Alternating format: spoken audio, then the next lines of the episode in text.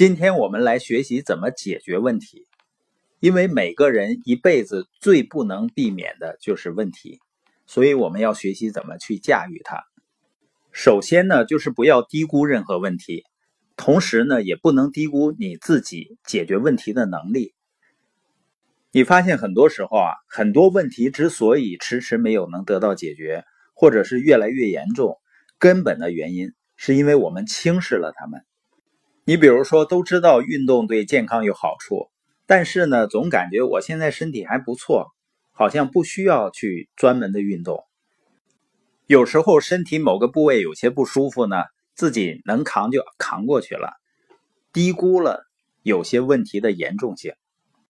包括一些婚姻关系的破裂呢，也是从一些小的问题开始的。我们往往是单凭表面的现象。低估了问题的严重性，而问题呢，它就像胚胎一样，会越长越大，直到你非留意它不可。当然呢，我们不低估问题，也不要低估你解决问题的能力。要知道，每个人面对的问题呢，其实千千万万的人也同样经历过，所以不用太担心，相信呢自己有解决问题的潜力。这样积极的面对和解决问题，而不是让问题搞得自己心烦意乱。实际上，我们怎么看待问题，都会影响到最后的结果。我们说不要低估问题，很多人确实没有低估问题，但是呢，他会夸大问题的严重性，把一些小问题呢会无限的放大。比如呢，一个八竿子打不着关系的人误解了自己，心里呢都会受不了。有的人呢失业了，但是也不意味着你永远不会找到另外一份工作吧？有的做生意破产了，赔了很多钱，那也不是世界末日。有的人呢觉得自己付出了很多，没有得到回报，心里呢觉得憋屈。但是想一想，这个世界上还有比我们付出更多，甚至没有得到回报的人吗？肯定是有的。甚至有的人呢。做出了很大的贡献，最后呢蒙冤致死的也有，所以相比较而言呢，我们的问题就没有那么大，也没有那么严重了。有的时候我们会为买不到一双好鞋而郁闷、闷闷不乐，但你会发现呢，有的人他甚至连腿都没有。苏勒博士问啊，你愿意和他的女儿调换位置，左脚被切除吗？他的太太左乳因患癌而被切除，你愿意面对他的困难吗？你发现，当我们面临问题的时候，实际上有着很多的人面临着更大的问题。所以呢，感谢自己现在已经拥有的，去积极的解决问题，让自己的生活变得更好，而不是为自己没有的去烦闷，因为那样的话呢。即使你得到了你现在想要拥有的东西，到时候呢，又会为那个时候没有的东西所烦恼。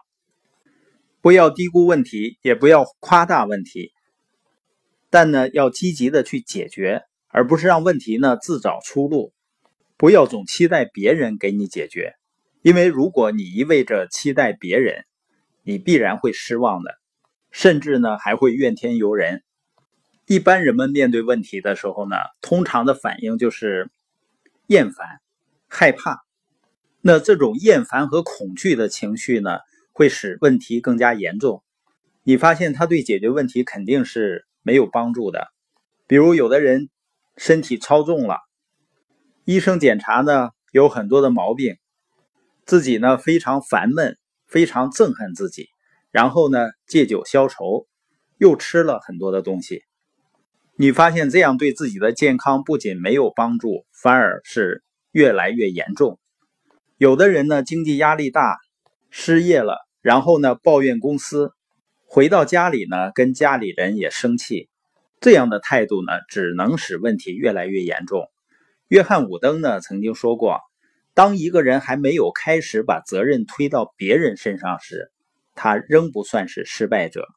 也就是不要让问题成为你的借口。不要推卸责任，要以解决问题为重。那怎么样才算是开始解决问题了呢？就是当你开始控制你的消极情绪的时候，苏勒博士在他女儿受伤后呢，给他的第一个忠告是：你最要小心的就是不要自怨自艾，因为自怜啊，只会让一个人坠入不能自拔的深渊。他女儿说：“啊，爸爸，我不会的，我不会为自己火上浇油的。所以，如果你正面临问题呢，就不要再为自己增加负担了。